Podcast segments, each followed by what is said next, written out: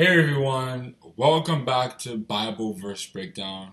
I'm your friend, Erwin Omerin, and in this video, as we usually do, we're going to be breaking down another verse. This time, it's Matthew chapter 5, verse 7, where Jesus Christ stated, "Blessed are the merciful, for they shall obtain mercy."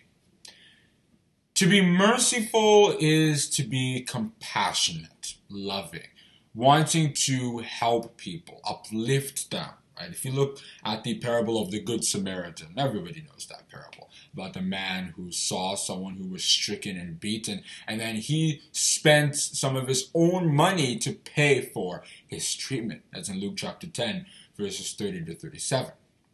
However, the mercy that Jesus Christ was talking about here in Matthew chapter 5, verse 7, was not really a physical kind of mercy that, oh, maybe you give them money or something else like that, right?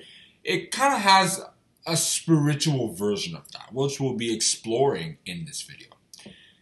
To be merciful spiritually is for you to see someone, right, who doesn't know God and is doing things that you know God doesn't like. And you know that God will come after that person because he's offended by the kinds of things that they're doing, if you read Psalm chapter 5, verse 5. So your attempts to try to recover them from going astray like that is mercy, because what God would have done to them, which would not be good for their lives, you decide to uplift them from that so that God won't have to do that to them. And we don't just do this by informing them in a discussion. We can also do that with the power of our example. The way we live our lives can also communicate that message that they should change their ways, they should repent, so that God can bless them. You remember when Christ said, "Let your light so shine before men that they may see your good works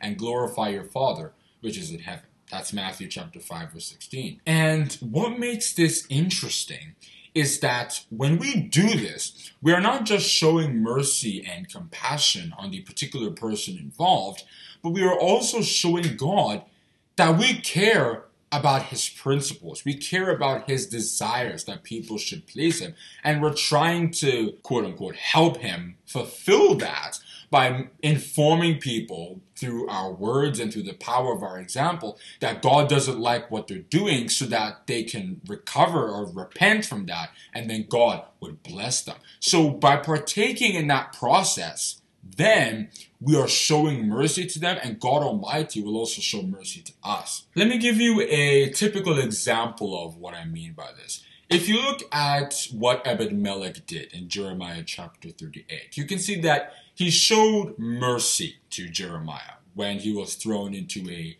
dungeon by the evil princes of Judah. So he didn't just show mercy to Jeremiah because, oh, a human being shouldn't be put through that. Rather, it was because he was a man of God, and a man of God shouldn't have to suffer because of what evil men want. So he appealed to King Zedekiah, and then he was able to rescue Jeremiah from that. And because of what he did to Jeremiah, or the compassion he showed to Jeremiah, when God sacked Jerusalem, he spared the life of Ebed-Melech. He told Jeremiah to tell Ebed-Melech that he would spare his life because of the mercy or compassion he showed to Jeremiah.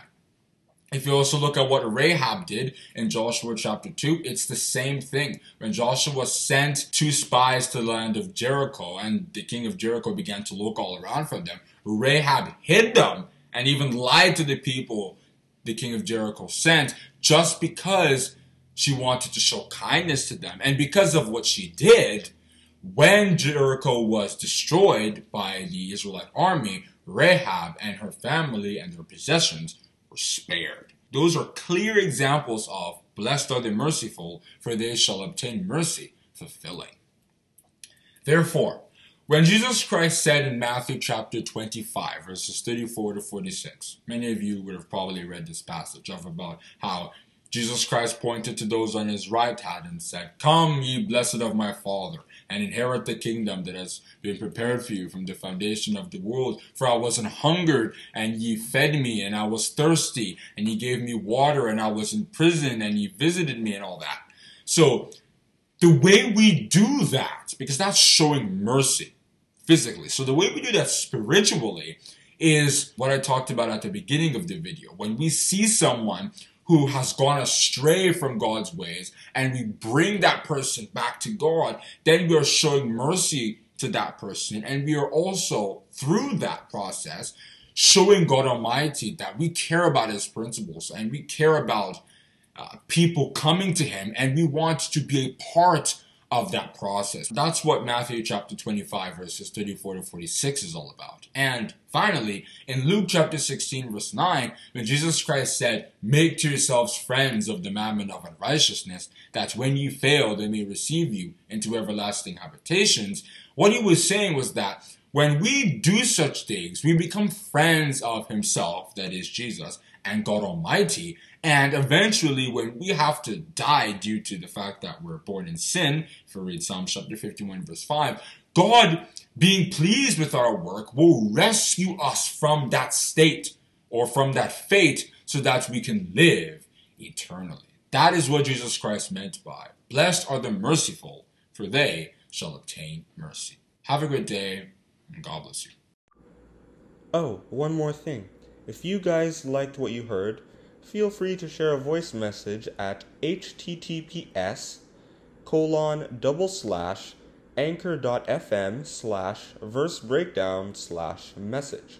Once again, that's https://anchor.fm/versebreakdown/message.